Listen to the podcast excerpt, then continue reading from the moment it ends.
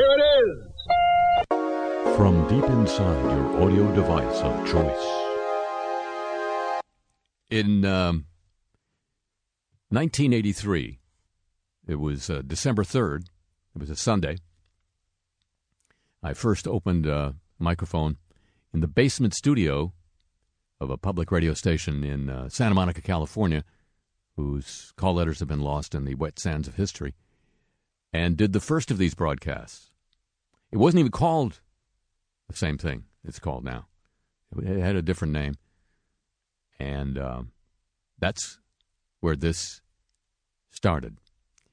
And with the exception of two shows in the early mid 90s, I've done this program every week for 35 years. No, I, I it's inconceivable, and yet true. Uh, the two I, I didn't do because of uh, I had a a thing, a little health thing, were uh, s- sat in on by Mr. Michael McKean and Miss Ms. Merrill Markoe, both of whom said, "Don't ever ask me to do that again." So that's why, ever since, never gone. Um, I, I, be, this isn't the first iteration of this this thing. I started it on um, a FM underground rock station. What does that mean? In Los Angeles, and got from which I got fired twice. Once, I know this sounds like I'm making it up, and I'm not. I wish I did. Uh, one, I, the first time from I got fired from for playing a Mel Torme record, and I never got a note from Mel. And secondly, for doing a sketch in which uh, one of the characters used the word penis, ladies and gentlemen. And uh, the general manager of the station um, brought me into his office and he said these words, and I'm going to Bowdlerize his words because I don't want to get uh, fired again. He said, I could have understood if you'd said S or F, but penis, dot, uh, exclamation point, exclamation point, exclamation point. And of course, um, Howard Stern has made half a billion dollars saying it now. Um, but anyway, so I started doing the show again. Uh, I had said goodbye to radio um, and it to me. And then uh, a guy named Terry McGovern, who was a king of Pittsburgh radio. I know. Alice to Ralph. Um, and had moved to San Francisco, and somehow he got in touch with me and said, "You want to come up and sit in for me a couple day, a couple times?" And I did, and um, I fell in love with it again. And then uh, the manager of that uh, station, whose call letters I forget, uh, allowed me to start doing the program in Santa Monica. After I proved that my musical taste was eclectic enough, the same musical taste that got me fired for being too eclectic. Life has patterns, you notice? So this is beginning of year 36. This is the 35th anniversary broadcast coming from the, I guess we'll call it the Celebration Studio because I've never been here before. It's the studio they have in uh, London, in where I normally do the, the program from, that sits right above the, uh, the subway, the tube tracks. So if you hear any rumbling, my digestion is fine. It's not me.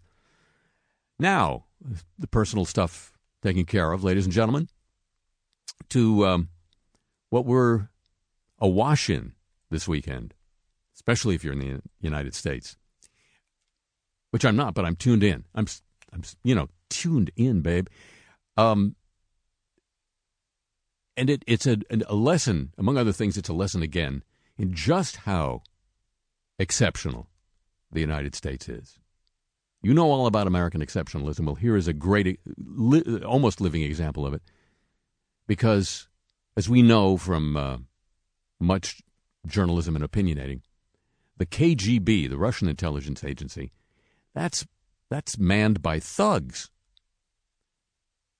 Our CIA, as we know from this weekend, it was run, at least at one time, by a saintly gentleman.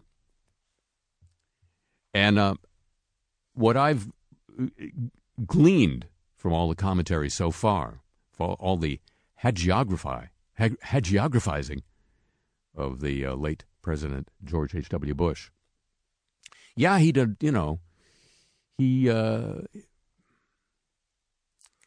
he did the first really outright racist campaign ad, thanks to his consultant Lee Atwater, who apologized for the ad on his deathbed. Um, he, the president, and shaded the truth a little bit about war.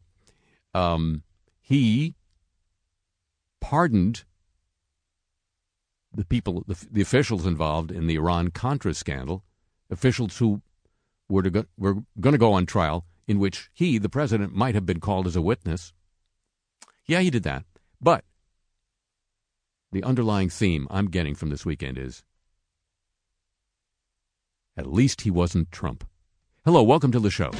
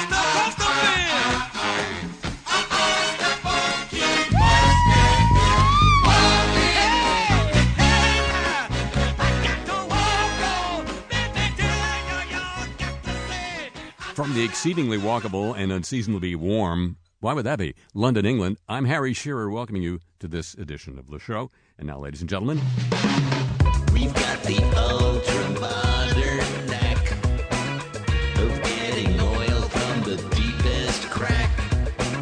So give the boys just a bit of slack and say a hearty what the frack. So we got enough water, right? We we're never running out of water. Water, water everywhere. Mm, maybe not. The U.S. groundwater supply is smaller than originally thought.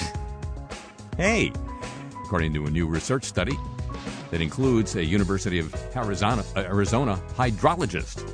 Well, he should know. study provides important insights into the depths of underground fresh and brackish water across the U.S. It's uh, scientists from University of Saskatchewan, the University of Arizona, and the University of California published in Environmental Research Letters. We found that potable groundwater supplies in the U.S. do not go as deep as previously reported, meaning there is less groundwater for human and agricultural uses. Really? Humans don't do agriculture? It comes as a surprise to the humans. That's from uh, Jennifer McIntosh, the University of Arizona hydrologist. Drilling deeper wells, therefore, may not be a good long term solution to compensate for increasing demands on groundwater because they ain't there down there. We show there's a potential for contamination of deep and f- deep fresh and brackish water in areas where the oil and gas industry injects wastewaters into or in close proximity to these aquifers. It's a word we're going to be learning more and more about. Aquifers. These potable water supplies are already being used up from the bottom up by oil and gas activities. Fossil fuels are the fuels that keep on giving, aren't they? Groundwater is the primary source of domestic water supply for about half the people living in the United States. About 40% of all the water used in the U.S. for irrigated agriculture comes from groundwater. In Tucson, about half of the drinking water comes from groundwater. Many rural areas in the U.S. We rely exclusively on groundwater for both agriculture and domestic uses. So, to find out how deep potable groundwater extends, the scientists an- analyzed water chemistry data from the U.S. Geological Survey. They wanted credit for 28 key sedimentary basins in the U.S. Looked at the correlation between water well depths and the depth, the transition between fresh and brackish water. Let's just learn to drink brackish. What do you say? Till now, the focus, as you know, if you've been paying attention, has been on the dropping of the water table. But now we're looking at how deep it goes. In the in parts of the western U.S., fresh groundwater extends down an average of 3,400 feet. New research found the average depth of transition from fresh to brackish is about 1,000 feet, which contradicts previous studies that said it extends, sorry, down to 6,500. Whoa! That's that's a lot of feet to, to lack water in, fresh water, potable water. In parts in the eastern U.S., the team found the transition from fresh to brackish occurs at less than a thousand feet deep. So drilling deeper wells won't get you much. In addition, the injection of water chemicals or sand that occurs with fracking, or the injection of fracking wastewater, may drive waters containing hydrocarbons. Those are good, right? Butane, benzene, things, propane, into adjacent areas that contain potable water. Don't poke that. But while we're talking about all that water we don't have, study of microplastics by the European Chemicals Agency. Well, what, what business do they have?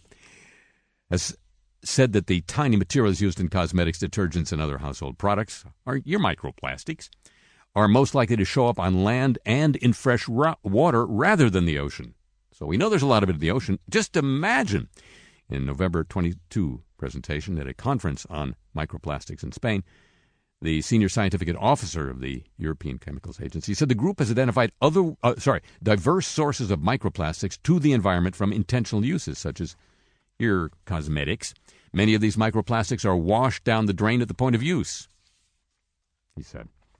So, because of how most countries in the European Union handle wastewater, the microplastics are not typically released directly into the water supply. Instead, the plastics end up in sewage sludge.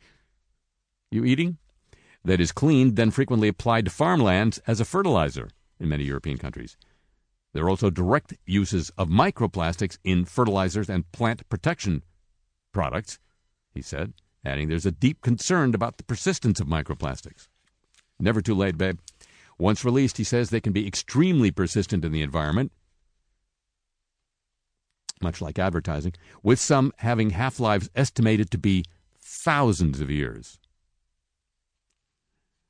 This could be a cause for concern as the long term risks associated with the accumulation of microplastics in agricultural lands cannot currently be assessed. Hey, the grandchildren will figure it out. According to the uh, head of the uh, chemical agency, it's been asked by the European Commission, uh oh, to investigate whether a Europe wide restriction for intentionally added microplastics would be appropriate. And on the subject of microplastics, while we're on the subject of microplastics, a team of researchers with the French National Center for Scientific Research. I said the French National Center of Scientific Research. Ah, the French. Has found an example of environmental microplastic disrupting a predator prey relationship. In their paper published in the journal Biology Letters, the group describes the study of the impact of microplastic consumption on the periwinkle. Yes, ask the periwinkle. Researchers note to date many studies have been done to better understand what happens to living creatures when they consume microplastics. Little work has been done to better understand what happens to the relationship between predators and prey when microplastics raise their pretty little head. Periwinkles, you ask, they're kind of shellfish a, uh, more precisely, a sea snail. So uh, watch them move.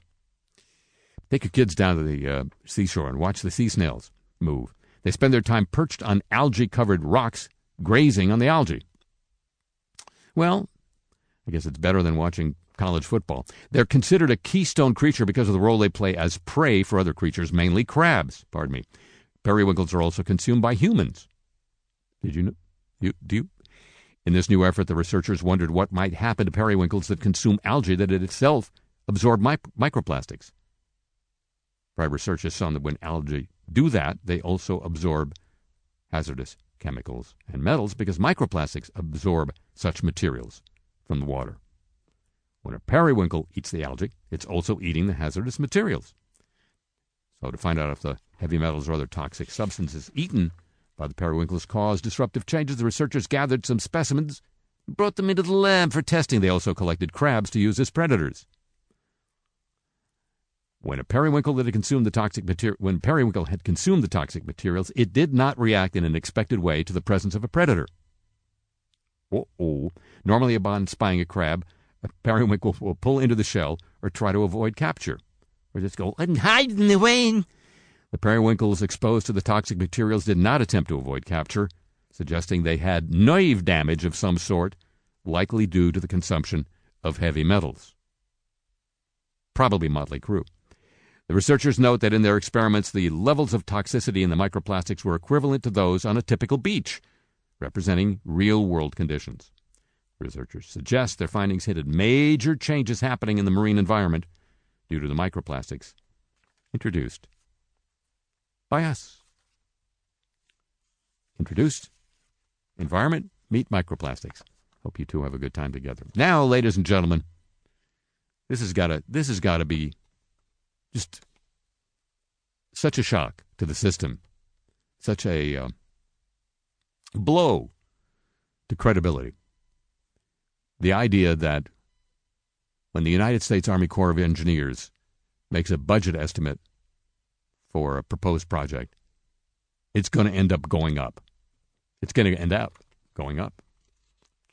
Let us try to understand the United States Army Corps of Engineers fortifying an Illinois waterway to prevent invasive carp from using it as a path to Lake Michigan. That's a project the Corps has been studying for a while now. We'll save you from the carp. The project could cost nearly three times as much as they previously thought, according to the Corps, which released this week a final strategy plan for updating the area near Joliet uh, Dam and Lock near Joliet, Illinois. That's where that prison is, isn't it? Uh, experts consider that a good location to block upstream movement of Asian carp that have already infested the Mississippi and Illinois rivers. We don't have them down in New Orleans, do we? They're good eating. Scientists warn if the voracious carp, oh, they're, they're good eaters, this is the deal. If they become established in the Great Lakes, they would outcompete native species and harm the region's $7 billion fishing industry. So the Corps' new plan similar to a draft from last year, but the estimated price tag in a year jumped from 275 million to 778 million. It was a rough year for all of us. Basically, during the past year, some additional engineering and design work changed the scope to bring it up to the current cost, said a spokesman for the Corps' office in Rock Island, Illinois. The biggest increases for building an engineered channel. The uh, well, this is on the, Des Plaines River, as they say back there. Under the plan, the channel would contain devices including an electric barrier, noisemakers, having a party for the carp, and an air bubble curtain. Wow. I want one of those from, from my grotto uh, to deter the fish, you see, from swimming upstream and remove those that don't turn back. The air bubble curtain will do it. The adjacent lock would be retooled to flush away unwanted species floating on the water. The draft had proposed using water jets to dislodge fish that might be stunned or caught in gaps between barges, but the new version says a better method would be generating a continuous dense curtain of air bubbles in the channel. Illinois, Michigan, other states that border the lakes agreed previously to discuss sharing the costs, but now they're going to have another thing. I think you're just going to have just one more thing. Yes, indeed, ladies and gentlemen. Let us try. The motto of the United States Army Corps of Engineers and now News of the Godly. Dayline Chicago, three months into a state investigation of child sexual abuse by Roman Catholic clergy. The Illinois Attorney General, Lisa Madigan, said this week the number of violators, quote, is more extensive, not expensive, extensive, than the church previously has disclosed to the public. Well, ain't that a kick in the head? The church was hiding some information about the thing. Goodness gracious me. The initial review by the Attorney General has found priests with credible allegations of sexual abuse against them, against minors, sorry, that were not made public by Illinois dioceses. The Attorney General began investigating sexual abuse cases and whether there were hidden or secret files at each of the state's six dioceses, including Chicago. The early Thursday statement by Madigan was the first substantive release of information since her office began looking into church records after the explosive Pennsylvania grand it was an explosive grand jury report. Oh, report last summer. It's an explosive grand jury. You don't even want to get into the room. Found hundreds of previously undisclosed priest violators, including at least seven with connections to Illinois. Madigan has uh, had this ongoing investigation. It's led to Catholic led Catholic Church leaders in two, uh, three pro, uh, dioceses, including Peoria and Rockford, to each compile and publish a list of clergy members with credible allegations of abuse against minors.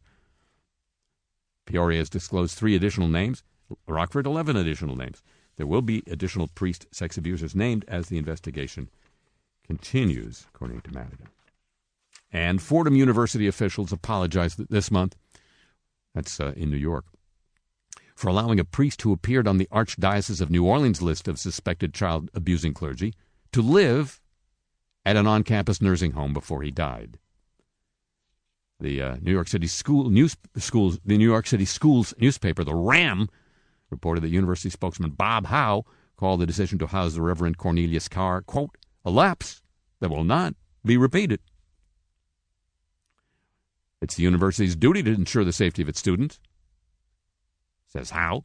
Says not says who. Says how. And while we don't believe any members of the community have been placed at risk by Father Carr's presence, it's inappropriate to house him in proximity to college campus or a nearby high school. It's a twofer. Howe didn't respond to a request for comment from the New Orleans Advocate. The, New, uh, the university was unaware of Carr's status as a suspected child abuser until the Ram, the school paper, asked about him. Carr, uh, Carr served in posts across the United States during his career in the priesthood, including Jesuit High School in Mid City, New Orleans. He was accused of walking into a room as a Jesuit maintenance man named, well, you don't need to know the name, sodomized an adolescent during Carr's time in New Orleans. Rather than stop the, the assault, the victim said Carr began self pleasuring.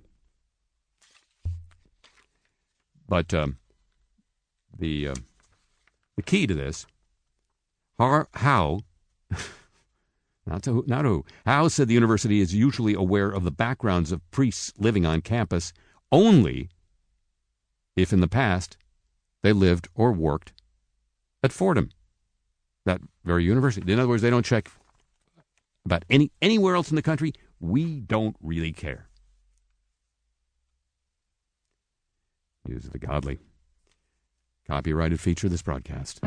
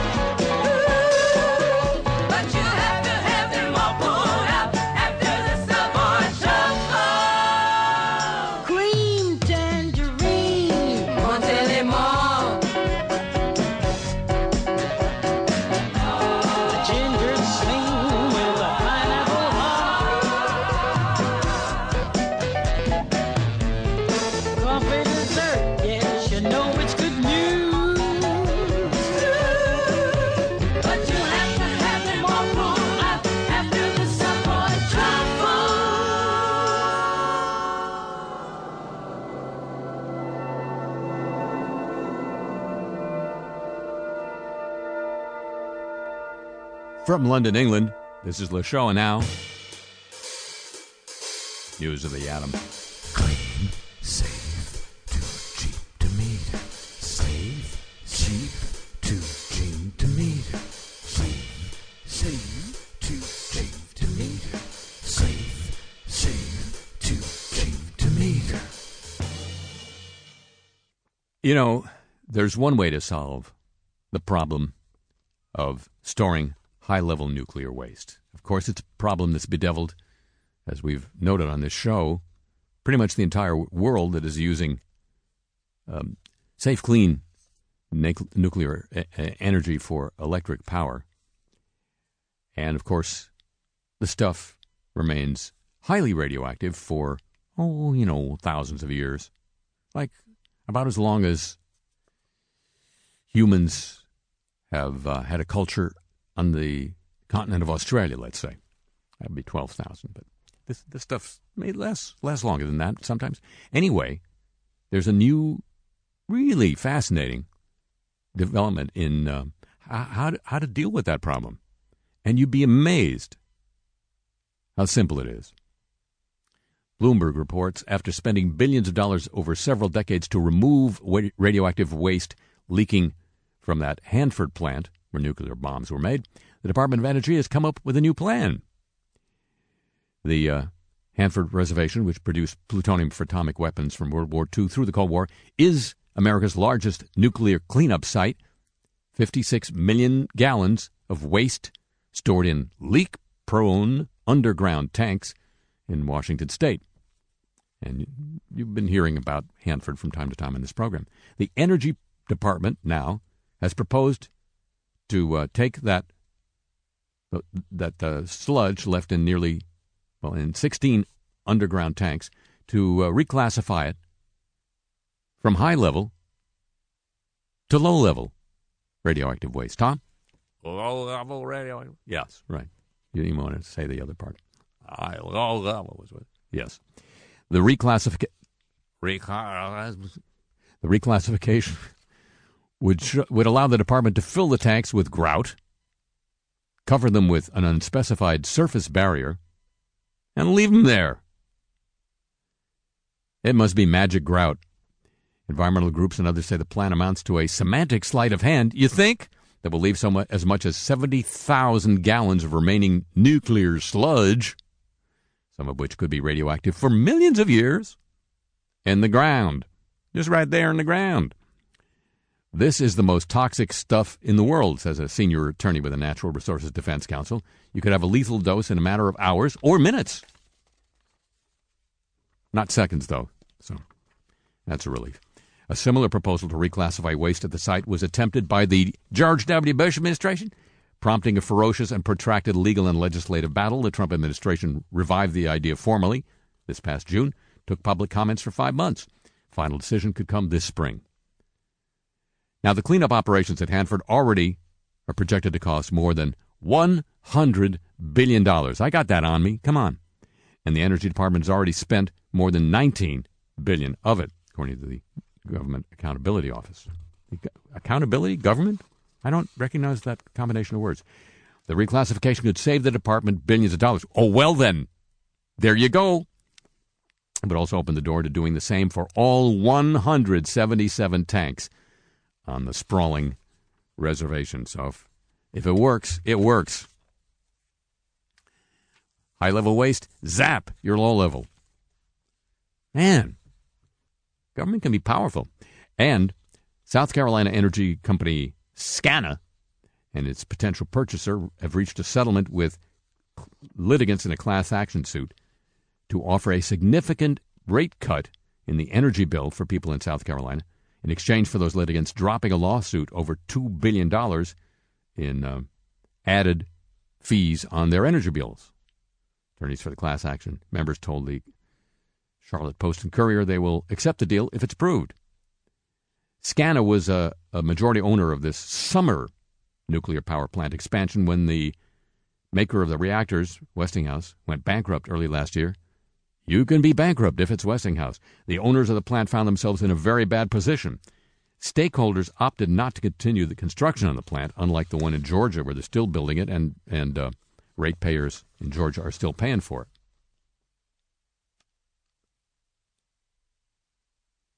Meanwhile, SCANA and South Carolina Electric and Gas found themselves on the hook after massive cost overruns. There are those cost overruns again. They're pesky. Customer energy bills subsidize the billions of dollars of construction that didn't happen or didn't go anywhere. You can go look at the whole, I guess, see where your money, money went. A class action lawsuit representing these customers argued they shouldn't have to pay for an unfinished nuclear plant. What the hell kind of logic is that? The deal calls for SCANA to partially pay the settlement with its Golden Parachute Fund, $115 million normally reserved to give high level executives generous severance payments on their way out of the company. Did you know that? Certain, I'll get out of uh, falsetto range there. Did you know that certain companies have a Golden Parachute Fund? How about did you know that certain public utilities have a Golden Parachute Fund? I want me one of those. The deal must be approved by a judge. It's also contingent on SCANA being approved by another power company, Dominion of Virginia. Dominion would offer, as part of the settlement, would offer South Carolina customers a 15% customer rate cut that uh, could cut bills by more than $22 a month. Why don't they just redefine the uh, money due as less? Redefinition is the answer to, everything, I think. I'm, I'm, I'm getting into it now. I really am. So, ladies and gentlemen, finally to, not finally, we got a lot of time left. Uh, sit down, and relax. Um, the, um, the week in the world of President Trump. Um, a lot of uh, opinionators were saying it was a bad week for him. Um, his outrage at the continuation of the Mueller probe, and I think that's a great name for a medical device. I'm going to patent that. The Mueller probe. Ow! Um, just keeps rising, does his rage and resentment of it. He thinks it's a witch hunt, did you know?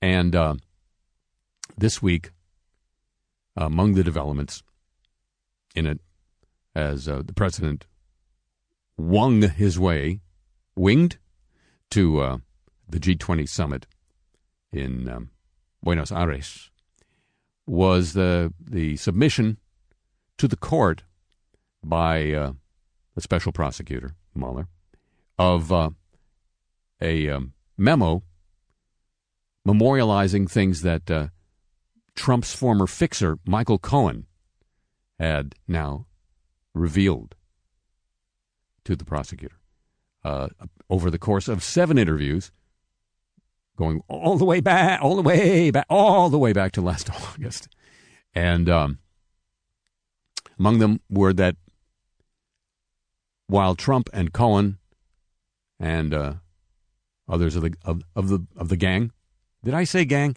Um, had insisted that any attempts to build a Trump tower in Moscow, project that uh, sorry that uh, Trump had apparently had on his mind for a while. Maybe got the idea when he got he got the glint, I think, when he held the Miss Universe pageant in Moscow in 2013. Maybe earlier. Who knows? Who knows when people get the glint? Um, but they'd all said that stopped by the time of the I think the Iowa primary in 2016. Now, according to Mueller's submission to the court, um, such efforts, such contacts in the uh, attempt uh, went on longer, uh, up as far as I believe July 14th, uh, right around the time of the uh, Republican convention. Uh, by about the time that the Washington Post first revealed the Russian hacking of the Democratic National Committee. Nutty coincidence time. Um, and the uh, submission continued that Michael Cohen, uh, through his attorneys, was saying that he's uh, eager to continue to co- cooperate with the special prosecutor as well as the uh, attorney general in New York and the federal prosecutors in New York, both of whom have their own investigations of the attorney general in New York is investigating the Trump Foundation, and the uh, federal prosecutor in New York is is investigating something else to do with Trump land, and that uh, in the submission finally, Cohen was asking when the sen- when sentencing time comes that he please not be given prison time because he's been so nice recently. Um, President President Trump, um, in one of those increasingly common tarmac interviews he's been giving, um, called Cohen weak. That was in public. We don't really know what happened in private. Oh, maybe we do. Hello, this is attorney and crisis counselor Michael Cohen. This is my private voicemail so you can still leave me a message if you still care. Leave a message at the sound of the bullet I might not be taking for you anymore. Thanks. Mike, Mikey, that's the weirdest thing since Rosie O'Donnell tried to get on Dancing with the Stars. Because, A, dancing, and two, since when is she a star of anything except her own weight loss plan? so it's Donald. You figured that out by now. You always were a smart cookie, Mikey. That's why you lasted so long with the organization, because God knows New York is full of dumb lawyers. We feasted on them, right? Okay, Mike, here's the deal. I know you've got some kind of cooperation thing with the witch hunt, and I, you know, I don't blame you. Who wouldn't want to at least try to see what the going price is for integrity and loyalty, right? So now you know. By the way, I'm on my way back from Buenos Aires. They tell me that means good air. I can tell you this: if that's good air, the Vatican is in the Bronx. So look, interesting. So you got a time thing now? Mueller make you do that? This guy's unbelievable. But you know that. It's easier than a Brooklyn wedding. So look, Mikey, Corsi made a deal with the witch hunt, thought about it, came to his senses. Same with Manafort. You've seen what it felt like to be all alone in a room full of feds, right? Not your people. Guys who think protection means a friggin' condom. not the support of the concrete workers union. Like we used to say, those guys know from shoes, right? Okay, look, Mueller knows you lied. You got him right where you want him. Now he's wondering is Mikey on the up and up or is he telling the so called truth? That's called leverage, my friend. And you've got more of it than I had on Mark Burnett when he came to me for season seven, which, as you remember, that. Damn, you know you lose your training of thought while that's answering again. So here, look, here's my thing. Anytime you want, you can tell Mr. Mueller, oh, I was lying about that. You know, I lie. I lie to protect Mr. Trump. I lie to please you. So, you know, these Russian guys were playing more hard to get than Marla Maples after her first Quaalude. So I lied to them about a penthouse. I mean, Mike, you know better than anybody. You give away the friggin' penthouse, there goes the profit margin on the whole deal. I mean, get serious. You know, you may be weak, but you weren't born on the 1st of December. And, you know, we're all weak one time. I mean, I had a weakness for East European models, right? If it wasn't for that, I could have given away 10 penthouses and still be way ahead of the game. Okay, my look you know this deal.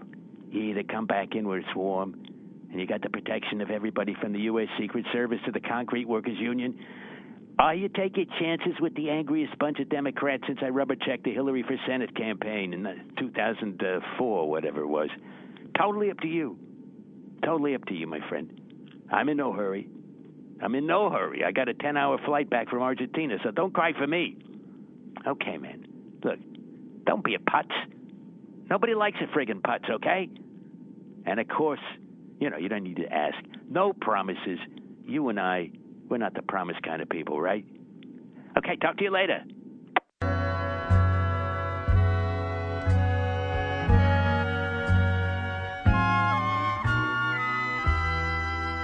Love makes me treat you the way that I do.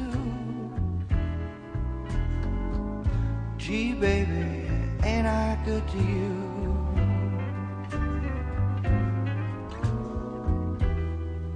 There's nothing too good in this world for a girl like you. Gee, baby, ain't I good to you? Bought you a fur coat for Christmas and a diamond ring a Cadillac car. Most everything is love makes me treat you the way that I do. Gee, baby, ain't I good to you?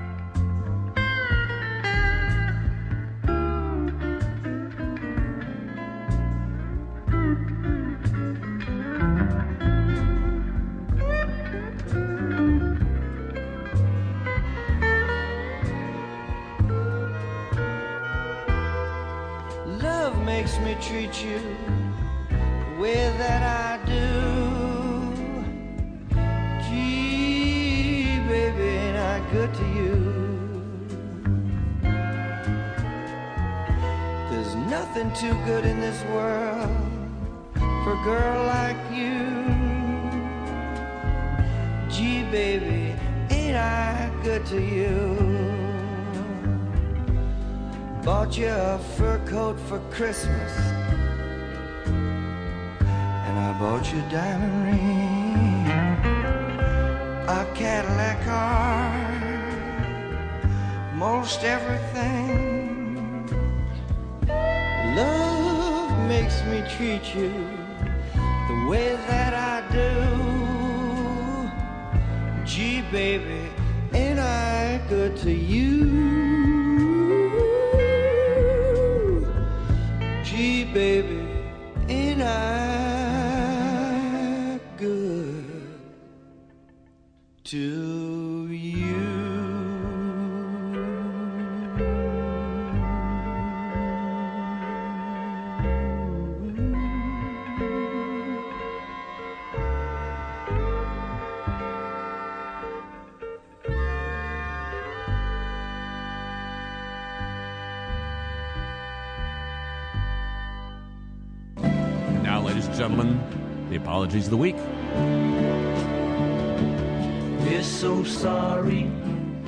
A lower level Irish soccer team. I'm not being critical, that's just what it says. Uh, apologized this week for faking the death of one of its players in an apparent attempt to avoid an upcoming game. I guess they are lower level. I guess they are Irish. According to um, a public broadcasting service in Ireland, Ballybrack Football Club falsely told officials with the Leinster Senior Football League, senior as in, how old would senior football be? On their on their last legs. Um, that one of the players, one of uh, Ballybrack's players, had died in a tra- traffic accident. The league subsequently, postponed the game on Saturday and held a moment of silence for the player at all its other games over the weekend. Then the league discovered that the player, Fernando Lafuente, was in fact alive. Lafuente told Radio Television Ireland that his full-time employer, a software company, had simply relocated him from, Lub- from Dublin to Galway. I was aware there was going to be some story on me, but I thought it was going to be me breaking a leg or something like that. That's how I found out I was dead. My colleagues started sending me all these news articles. Ballybrack apologized on Facebook for what it described as a, quote, gross error of judgment, announced the person in question has been relieved of all footballing duties. I don't think it was a footballing duty. I think it was a public relations duty. Or a lying duty. I did not say that. Dayline Hoover, Alabama. City of Hoover officials met with and apologized to family members of the man fatally shot by police at the Riverchase Galleria. This is Hoover, Alabama, Thanksgiving night. Emantic Bradford Jr. was fatally shot by a Hoover police officer who was responding to reports of gunfire, which had injured Bradford's 18 year old friend and a 12 year old girl. According to the city, councilman arranged a meeting with the Bradford family before a prayer vigil. The councilman and police chief apologized for inaccurately identifying Bradford as the shooter and offered condolences and prayers for the family's loss. The city postponed its, its annual Christmas tree lighting ceremony out of, quote, respect of loss of life. You gotta love the respect.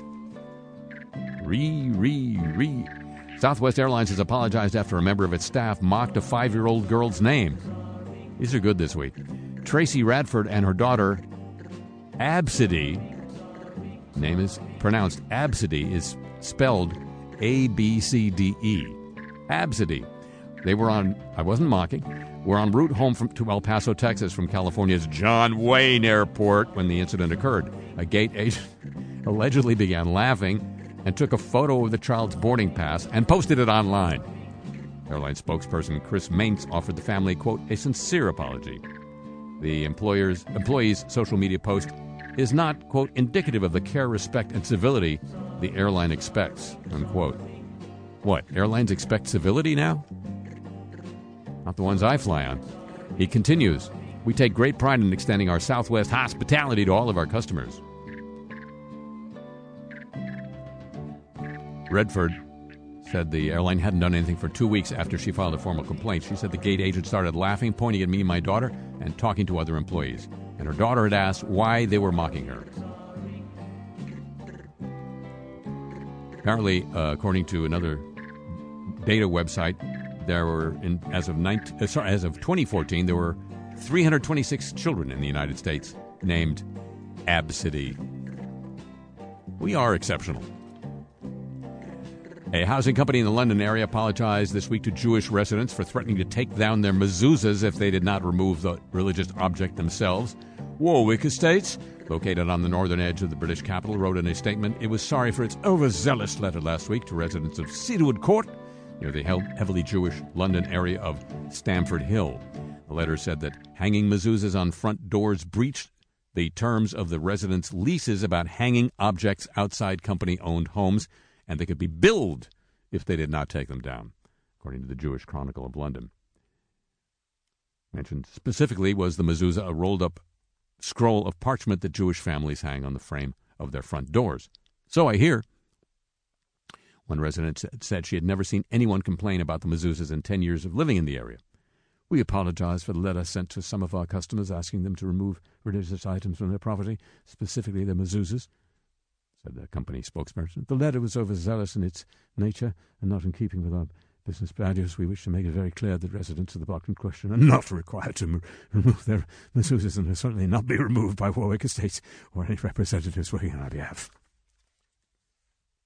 New York Magazine film critic David Edelstein has apologized for a joke that left some, including actress Martha Plimpton, demanding he be fired. Edelstein posted an image of the rape scene in Last Tango in Paris, recognizing director Bernardo Bertolucci's death this week. Said Edelstein in his post, quote, even grief is better with butter, unquote. He contributes to uh, an interview program on, and is it NPR? And uh, to CBS Sunday Morning. On Tuesday afternoon, the uh, interview program, can't remember the name of it, announced it was cutting ties with Edelstein, who was a regular contributor to the program, hosted by an interviewer. His name I can't remember either. A statement released by New York Magazine on behalf of Edelstein he said the writer was sorry and has deleted his post as he did not know the backstory of the controversial scene. Maria Schneider told the Daily Mail, well, in 2007, the rape wasn't in the script, and she found out about it right before cameras rolled. I was so angry, she said, I should have called my agent or had my lawyer come to the set because you can't force someone to do something that isn't in the script. But at the time, I didn't know that. I was crying real tears. Edelstein said he did not know how the scene had affected the young star. This, the rape was simulated. Dateline Nicosia, Cyprus. Cyprus president has publicly apologized for the early release of a man convicted of sexually exploiting a minor, admitting the decision to grant him a pardon was, quote, well thought out. The president, I'm not going to pronounce his name because I had mispronounced his name. He went off script in an event on combating sexual abuse against minors to offer the apology for making a, quote, mistake. Dateline Dorchester Mass, the Dorchester Historical Society, has apologized for an invitation that backfired. The invitation was for their holiday open house, It was entitled We're Dreaming of a White Dorchester. They say they were just making a play on the words of the song White Christmas. It did not imply mean to imply that others would be left out. Quote, We're truly very sorry about our graphic used for this event. This was an unfortunate oversight on our part, and the event photograph has been removed from our social media. We did not think it through properly, unquote. Picture of Hell's Angels ringing bells to raise money for the Salvation Army's Red Kettle Drive in uh, outside of the Valparaiso, Indiana Walmart went viral on social media after an Aryan patch was spotted on the leather jacket of one of the bell ringers. Valparaiso, Indiana, home at one point at least of Valpo Velvet ice cream. The post since taken down struck a nerve with the community and all the parties involved. The Salvation Army has apologized and ba- banned the Hells Angels from volunteering again. that'll, that'll teach the Hells Angels. Dateline, Seoul, South Korea. South Korea's top public prosecutor apologized this week over what he described as a botched investigation into the enslavement and mistreatment of thousands of people at a vagrants facility in the 1970s and 80s, nearly three decades after its owner was acquitted of serious charges. This was the first formal expression by the South Korean government of remorse over one of the worst human rights atrocities in modern South Korea. They had pressure for Parliament to pass legislation to start a deeper inquiry into the so-called brothers' home, whose home, whose owner was exonerated from serious charges amid an obvious cover-up orchestrated at the highest levels of government. Is all. I accept with a heavy heart the results of our committee that the prosecution then caved into pressure from above. Well, pressure from below would, wouldn't really, and cha- closed its investigation prematurely. Even on the charges that were included in the indictment, the defendants weren't properly punished during the trials. That's from uh, the uh, top public prosecutor, Moon Moo Il. And Terry Rossio is part of a list of people in Hollywood that have issued an apology for using the N word. Don't ask me. What word? I'm over here. I was over there for a minute. Don't ask me what word. Come on. Uh, in a series of tweets, Rossio apologized for equating the term anti vax with the N word, and he actually wrote out the word in his tweet. He said the use of the word was a mistake, just like the many that have wrongly used the slur before him, he said. In a recent Twitter post arguing against stereotyping and hate speech, I uh, referenced the N word, uh, the actual word, as an example of what not to do. He wrote, That was a mistake. I am sorry. I now understand that the word has no place in any conversation ever. You can't make a point against hate speech and reference actual words of hate speech. That was insensitive and ignorant. I'm immediately deleting the post to remove that toxic word from the internet, where it should never appear in any context. Well, the internet is clean now. Quote, as the mistake was mine alone, this apology is also mine alone. A deeply felt apology to all. I continue to stand against hate speech. He is um, the author, the screenwriter, Pirates of the Caribbean. In case you didn't know. The apologies of the week, ladies and gentlemen, a copyrighted feature of this broadcast.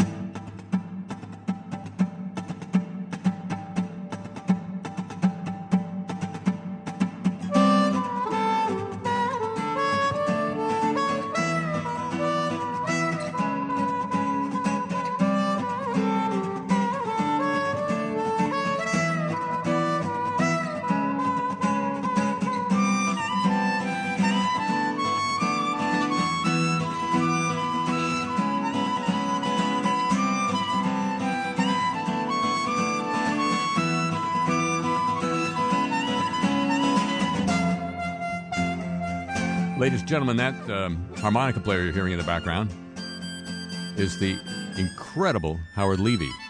It's one of our many fine musical and comedic guests at Christmas Without Tears, our annual charity holiday entertainment evening in Chicago, the um, 8th and 9th of this month at Space in Evanston. A whole different cast of incredibly talented variety musical entertainers will be at Christmas Without Tears at Le Petit Theater in New Orleans on the 17th and 18th. Also, charity thing done by Ms. Judith Owen, and I'll be there too. If you'd like to come enjoy and help, please do.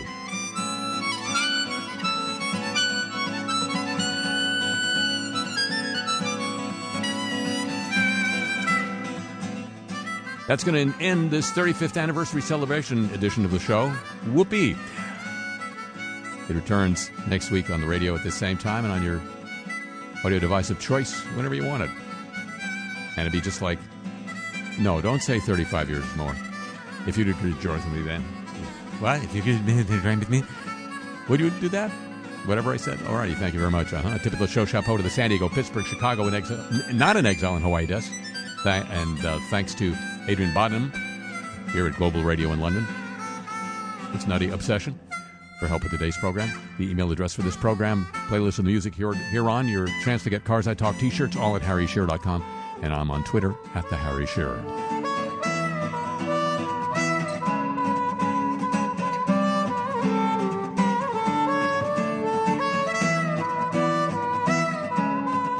Show comes to you from Century of Progress Productions and originates through the facilities of WWNO New Orleans, flagship station of the Changes Easy Radio Network. So long from London.